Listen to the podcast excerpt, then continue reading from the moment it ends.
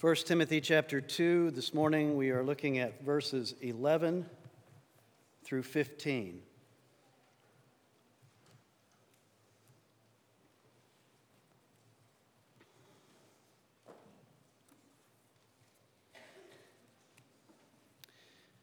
First Timothy chapter 2, excuse me, verses 11 through 15. Please give your full attention to God's holy inerrant word. Let a woman learn quietly with all submissiveness. I do not permit a woman to teach or to exercise authority over a man. Rather, she is to remain quiet. For Adam was formed first, then Eve. And Adam was not deceived, but the woman was deceived and became a transgressor. Yet she will be saved through childbearing if they continue in faith and love and holiness with self control. In the classic movie, The Princess Bride, as the mysterious man in black is performing heroic deed after heroic deed in relentless pursuit of the men who had kidnapped Buttercup, the leader of that band of kidnappers, Vizzini, keeps exclaiming the word inconceivable. And finally, after many times of him shouting that word, his accomplice, Inigo Montoya, says his famous line You keep using that word. I do not think that you know what it, that I don't I do not think that it means what you think it means. I do not think that it means what you think it means. I think of that line often, but particularly when our culture talks about authority. They use the word authority, and I listen to what they say and what they are implying by it, and I say, You keep using that word, but I do not think that it means what you think it means. The world thinks of authority as the power to control others and the opportunity to get your way instead of others getting their way. Just as one example, our Congress has an approval rating of 16%. We do not respect our leaders in Congress in general. Our culture does not respect them because the perception is that they are there for their own interests and they're not looking out for the interests of others. As a matter of fact, they look out for their own interest at the cost of others. What's really tragic is when our leaders, our people in positions of authority, act that way in the home and in the church. They use their authority, abuse their authority to look for their own interests instead of the interests of others. When you want to understand what authority means, don't go to the world, go to Scripture. God gets to define what authority is because He is the ultimate authority in the universe. And all earthly authority has been appointed by Him, it comes from Him, and so He gets to define what authority is and how it operates. Romans 13, verse 1 There is no authority except from God, and those that exist have been instituted by God. Therefore, whoever resists the authorities resists what God has appointed. One of the Ten Commandments addresses this issue of authority in our lives. It says, Honor your father and mother. And any good expositor of Scripture will tell you that that commandment not only applies to the authority in the home of the father and the mother, but to all authorities in life. That to be obedient to the Lord, you need to submit to the authorities that God has placed over you. But how does God define authority? If you study his word carefully, you find out that the definition of authority in, the, in Scripture is almost the opposite of how the world defines it. In verse 12 of this passage, we have one of the most ridiculed and despised statements by our culture in all of the New Testament. Paul says, I do not permit a woman to teach or exercise authority over a man. We should not be surprised that the world doesn't understand what it means because the world has an, a wrong understanding of what authority is. And a culture that increasingly denies any distinctions between the genders isn't going to understand the idea of God giving different roles to the genders. This is a tough passage, not because it's unclear, but because it is so countercultural. I'm going on vacation later today, so please direct all of your questions and feedback to Pastor Owen.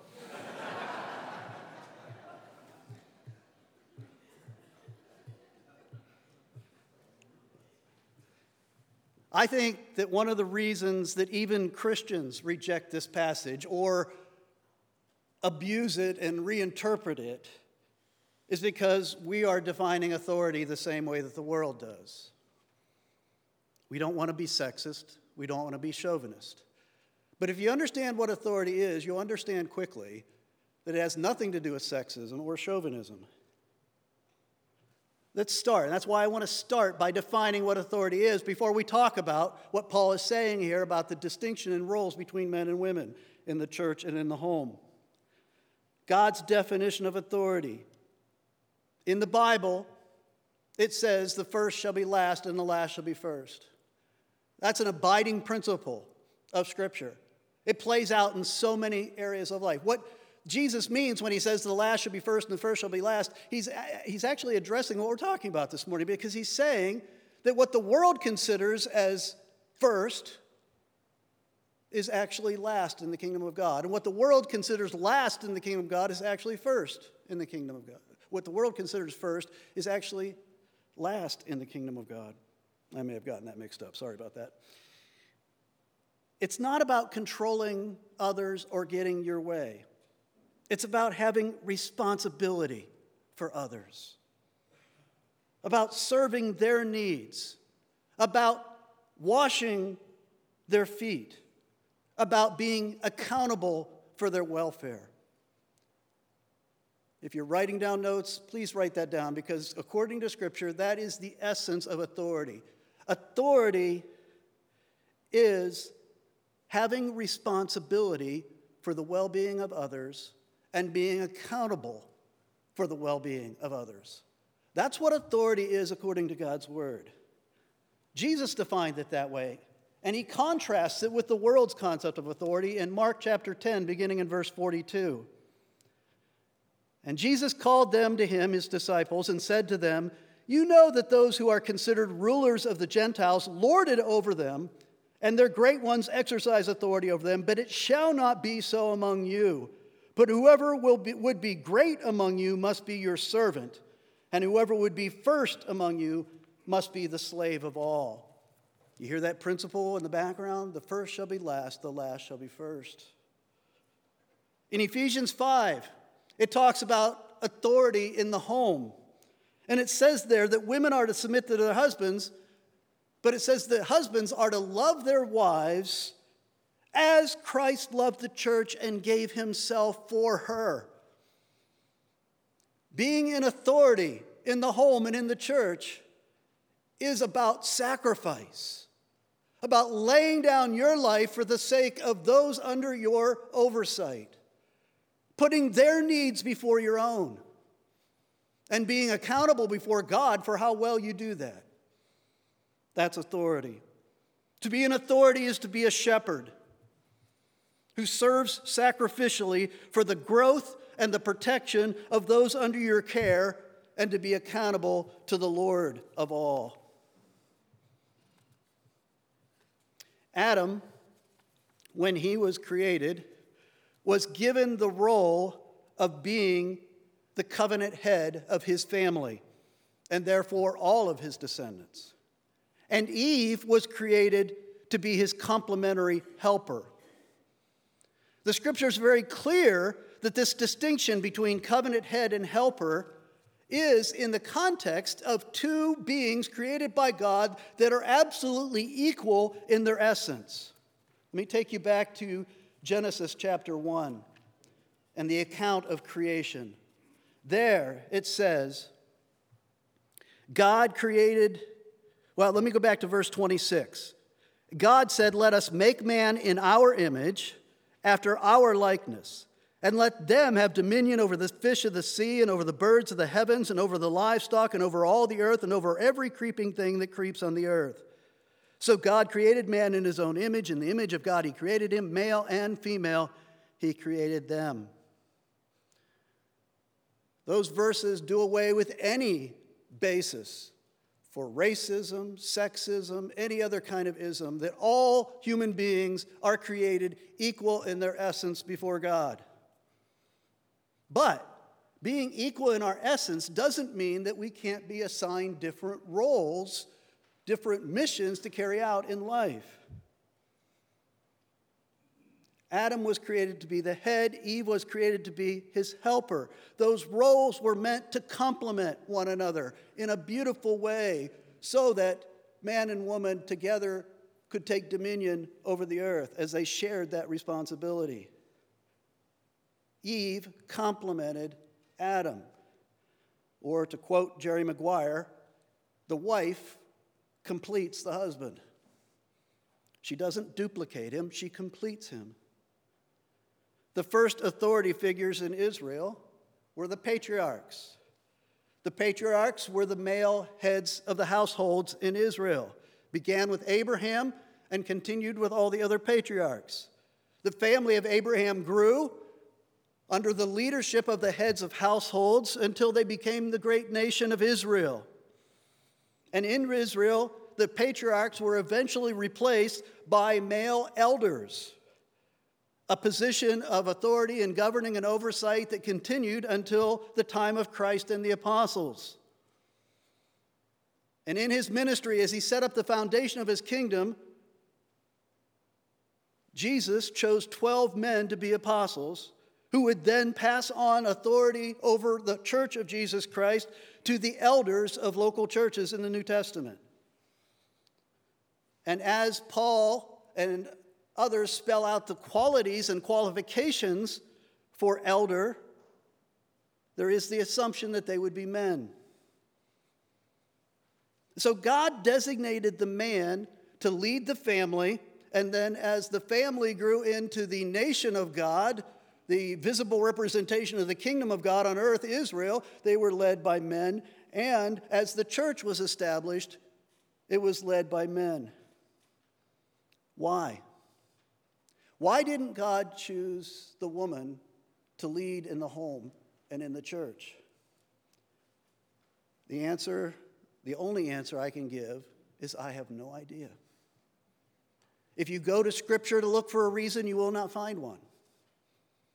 God said it, and it was so. And He gives no rationale, no reason. Logic would tell us that in order to have an effective family and to have an effective church, you need structure, you need hierarchy.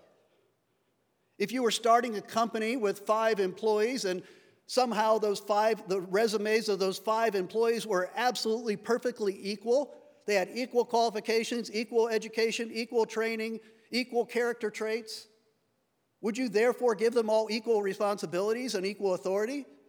Absolutely not. No company, no organization could run that way. You need some to be supervisors and some to work under authority. That's the only way any organization works efficiently. So, why would God establish the family and the church in an inefficient way? But some people will raise the question well, what about that great verse in Galatians chapter 3? Galatians 3, verses 28 and 29 that talk about there being no distinction between male and female. Let me read it for you. I'll put it back in context. Go back to verse 26. For in Christ Jesus you are all sons of God through faith. For as many of you as were baptized into Christ have put on Christ. There is neither Jew nor Greek, there is neither slave nor free, there is no male and female, for you are all one in Christ Jesus. And if you are Christ, then you are Abraham's offspring, heirs according to the promise.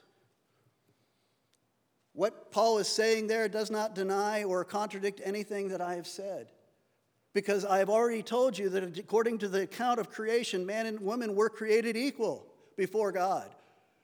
We are equally, fully human beings made in the image of God. We are equally sinners and we are equally in need of grace. And that's what Paul's talking about. You look at the context of Galatians 3, he's not talking about roles that are assigned in the home or in the church, he's talking about salvation. And in terms of salvation, men and women are absolutely perfectly equal. Christ doesn't do away with the distinction that Paul lists there. He, he talks about Jew and Gentile. When you become a Christian, you are still a Jew or a Gentile. He talks about slave or free. When you become a Christian, you're still slave or free. When you become a Christian, you're still male or female. It does, he doesn't do away with those earthly distinctions. What he's saying is, in the sight of God, in terms of the shed blood of Christ, in terms of salvation, there is no distinction. Those, those distinctions are meaningless. So let me clarify, based on what we've said about what authority is in Scripture, that accepting what Scripture teaches about authority, what it doesn't mean when it comes to the roles of men and women. First of all, it doesn't mean that women are in any way inferior to men. It's important. I know I've said that a couple times, but it's important to underline that because the world doesn't understand authority without a concept of superiority and inferiority. It doesn't apply in the kingdom of God. Specifically, the Bible does not teach that women are less intelligent, less gifted, less capable than men in any area of life inherently. And that includes leadership and teaching. 1 Corinthians 12 and Romans 12 teaches that all women are given indispensable gifts for the church and are to use those gifts to minister to the church and to those in the world. But remember, that authority is not based on inherent superiority or inferiority, that actually does away with the argument that I've heard from some Christians that, well, I know a woman elder and a woman preacher that were very gifted in their preaching, very gifted in their teaching, very intelligent, very Christ like. Therefore, it has to be blessed of God. But there you're going back to making the same mistake. You're basing the authority on the superiority of the person, not on God's sovereign call. The second point that Scripture teaches is that it doesn't mean what Scripture teaches about authority, it doesn't mean that women can't serve in positions of authority outside of the home and the church. There is nothing in Scripture that says that a woman cannot be in a position of authority in civil government or in business or in civic organizations or anywhere else besides the home and the church. The restriction to men having authority is within the boundaries of the home and the church. There's nowhere in Scripture that implies any restriction anywhere else in life. So, hopefully, that's background to look at what Paul says here. What is the woman's role in the church? Well, let me first put it in context. Remember from last week, those of you who were with us last week, back in verses 9 and 10, Paul addresses the women in the Ephesian church, and he exhorts them to seek inner beauty before the Lord, not to put their hope and confidence in external beauty, things like braids and gold and pearls and expensive clothes. That their focus should be on pursuing godliness and good works, that that's where the focus of their beauty should be, not outward adornment. And so it's in that context that Paul continues in the same vein when he brings up the subject of submission to authority in verse 11. That submission to the role that she has been assigned by God is an important aspect of inner beauty. And then as we look at what Paul says about the woman in the church, let me first point out, just like last week I said that women should adorn themselves. Here, Paul begins don't miss the positive. Let a woman learn. Women should be learning as actively, aggressively, profoundly as men do. Let a woman learn. I say this because in both Jewish history and in church history, leaders have sinfully squelched the education of women in past times. Those of you that are older might remember an old movie named Yentl. It was about uh, Barbra Streisand played a young Jewish girl who dressed as a boy so that she could go to religious school because girls were not allowed to be educated. And I have to admit that the church has often, even within our own churches, even within our sister churches, even within our own church, we have often been guilty of placing man made restrictions upon, upon what the scriptures allow women to do. Matter of fact, our denomination, many of you know, had a study committee produce a paper that was presented last year and it continues to have follow up uh, actions and meetings taken about it, where we basically confess we have been, at times, as a church, speaking generally, too restrictive. We've gone beyond Scripture and not given women the freedom to serve in all the ways that Scripture allows. But Paul says, importantly, that women are to be quiet as they learn the Scriptures. In order to understand what Paul is saying here, you have to see parallels. When, when we're talking about Psalms, sometimes we'll talk about that the Psalms rhyme ideas, not words. In other words, the Psalms often use words or phrases that mean the same thing in conjunction with one another. And if you see that, what we call parallelism in what Paul's saying here, you see that when he says that women are to learn quietly, that's equal to say that women are not to teach. And when he says that women are to learn with all submissiveness, it's the same thing, it's parallel to him saying they are not to exercise authority over a man. This helps us to understand what it means to learn quietly. As we've seen already in several places in 1st and 2nd Thessalonians and also in 1st Timothy, when Paul uses the word quietness, he doesn't mean silence. He doesn't mean keeping your mouth shut. What he means is well, let me give you uh, back to chapter two, 2 and verse 2. He says there that we are all to aspire to live a peaceful and quiet life. That doesn't mean a silent life. What Paul means by quietness is, it's in many ways parallel to submissiveness. To be quiet is to be submissive. To be quiet is not to be divisive and disruptive. To be quiet is equal to being peaceable. To not cause disruption, to not be questioning and being disruptive. It's parallel to what Paul means in another very difficult statement that he makes over in 1 Corinthians chapter 11 verses 33 and 34 where he says, "As in all the churches of the saints, the woman should keep silent in the churches, for they are not permitted to speak, but should be in submission, as the law also says." Now notice there he also equates being quiet or being silent to being submissive to the authorities in the church. So he's talking about not disrupting the teaching of the church, to being submissive to the teaching of the church. There's a sense in which any member of the church takes that vow. When you take a vow to be a member of our church, you say that you're, going, you're not going to be divisive. You're not going to seek to undermine the teaching of the church. Well, in this case, Paul is adding a special, just like in, in Ephesians 5, all Christians are to submit to one another, but there's a special way in which women are to submit to men. Wives are to submit, submit to husbands. In the church, women are to submit in a special way when it comes to be, being quiet. Is that they're not to take on the role of being a teacher of the church, a preacher of the church. This helps you understand why Paul combines teaching with exercising authority. It makes much more sense once you understand what Paul means by the word teaching in this passage. The Greek word that he uses for teaching, didaskalos, is in the Greek, it means teaching, but when Paul uses it in the New Testament, he always means the words of God, the doctrines of the faith. When he uses that word, he always means what the scriptures teach us about God, us, salvation, and how we are to live and what we would call scripture.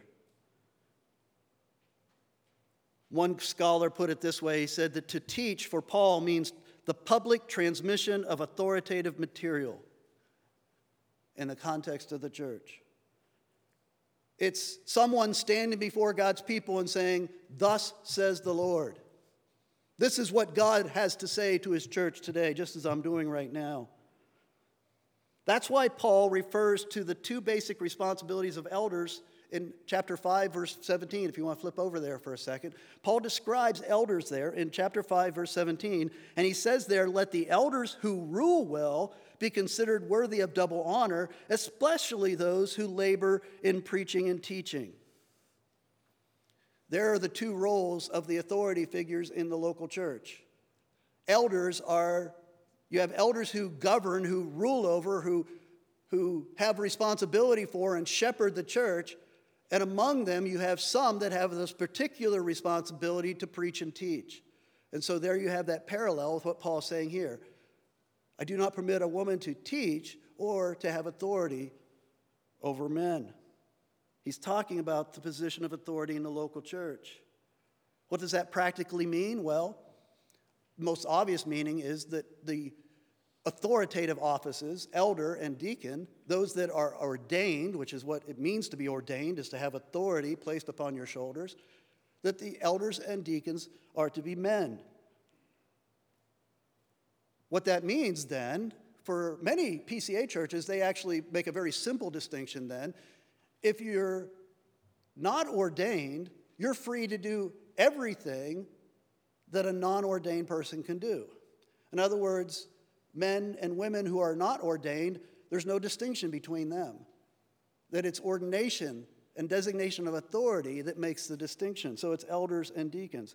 I personally would add another restriction. I think that doesn't go quite far enough because I think Paul purposely adds teaching to authority to show that in teaching God's word or preaching God's word, there is kind of an inherent authority. And so I would have that. Uh, my view is that you should that that view of preaching and teaching God's word to God's people in the context of the gathered church of God should be done by men. So elders, deacons, and those who officially on the under the authority of the church teach and preach God's word should be men. And so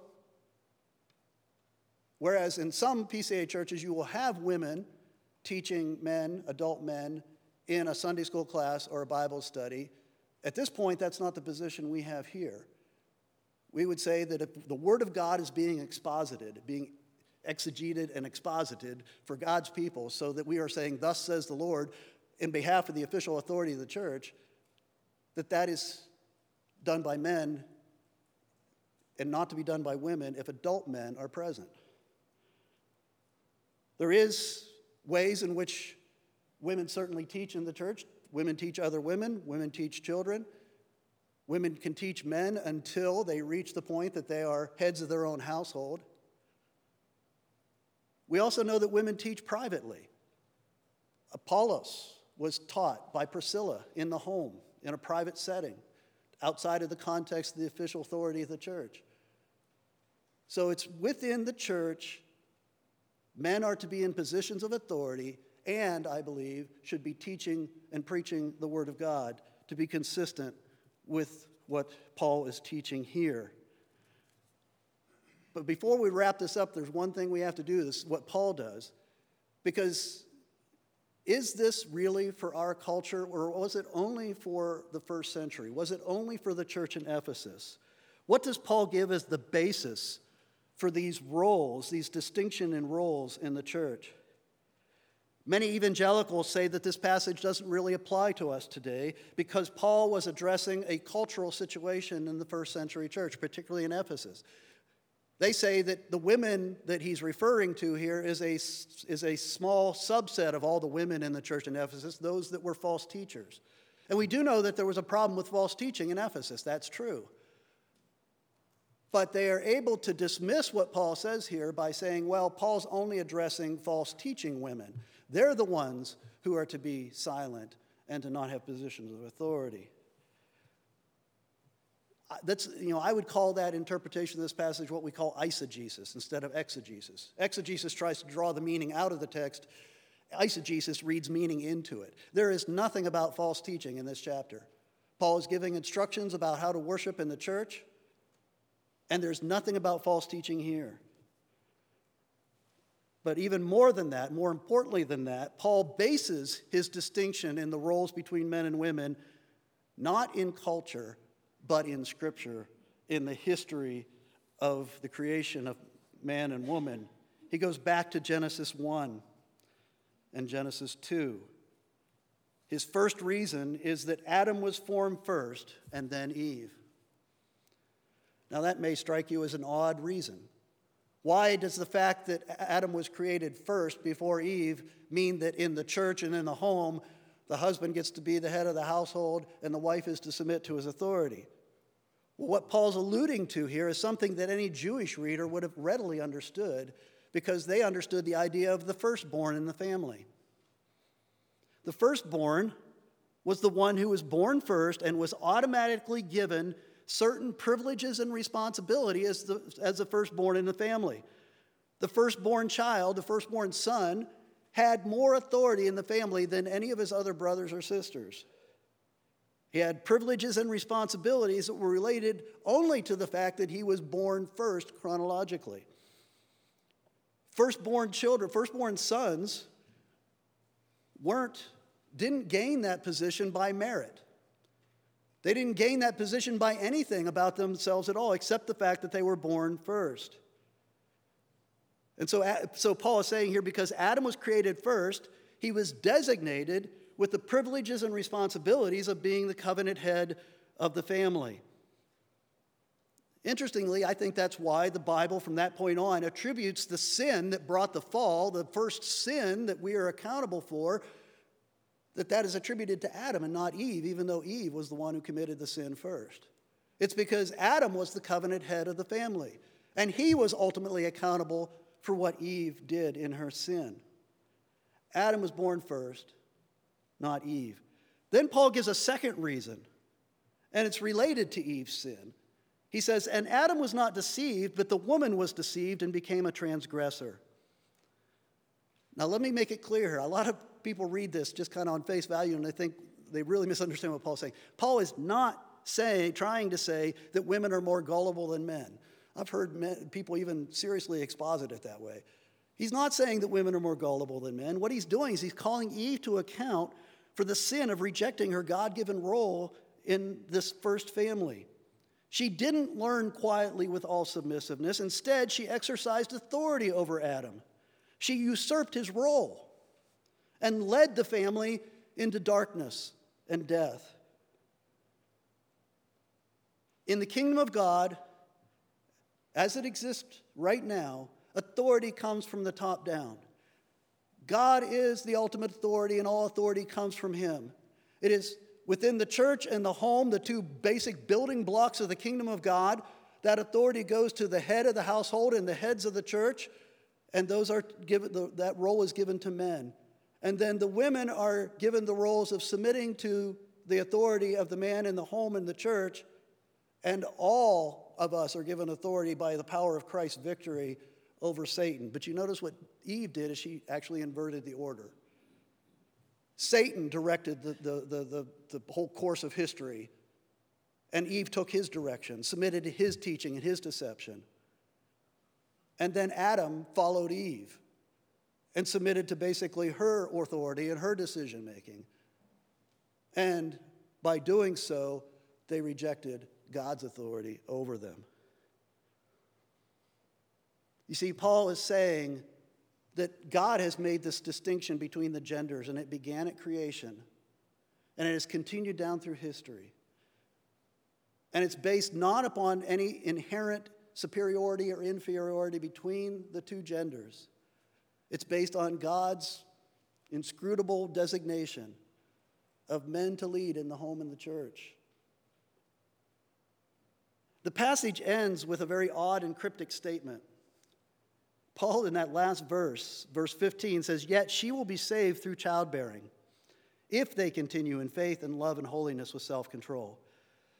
It's fascinating to read commentators and their ideas of what Paul's trying to say in that verse. Some commentators, very conservative commentators that I look up to and respect, they'll say that what Paul is saying there is that women will be preserved through the physical act of bearing children. Well, that doesn't even make any sense. First of all, we know that that's not always true. Women are not always preserved through childbearing. Obviously, Paul's not talking about physical, the physical act of childbearing and being preserved physically through it. A lot of other commentators say, well, Paul's referring to motherhood. And matter of fact, some of them go to the point of, of managing the home, that in motherhood and managing the home, the woman will be saved. And they always struggle with what does saved mean in that sense. But obviously, not all women are called to motherhood. Not all women do serve in the context of the home. So that, I, I, that, that interpretation doesn't fit with the rest of Scripture either. I think the right interpretation of this is actually much more profound and much more exciting. John Stott and Phil Ryken are two, the, two commentators that I uh, refer to often. Both of them say that Paul, point out here that Paul is using the word saved, this word in Greek is sozo, and that word is always used by Paul for spiritual salvation. He's not talking about physical preservation, he's not talking about earthly uh, uh, deliverance in any sense. He's talking about salvation as we use the words, being saved spiritually. That's why he refers to faith and love and, and holiness and self control. He's referring to spiritual salvation in this verse. And then they point out, very important to note, that the word the comes before childbearing. For the woman will be saved through the childbearing, referring to a specific childbearing. And what childbearing is he referring to? Well, Paul has just in the verse before this referred to the sin of Adam and Eve in the garden in Genesis 3. And what else is in Genesis 3? They are given, they are cursed because of their sin, separated from God, but there's the promise of the gospel in chapter 3. Chapter, chapter 3 of Genesis, verse 15 where God says to Satan, I will put enmity between you and the woman, speaking to Satan, and between your offspring and her offspring. He shall bruise your head, and you shall bruise his heel. I do think that Paul is referring here to the, the particular childbearing of the Virgin Mary, of the eternal Son of God, Jesus Christ.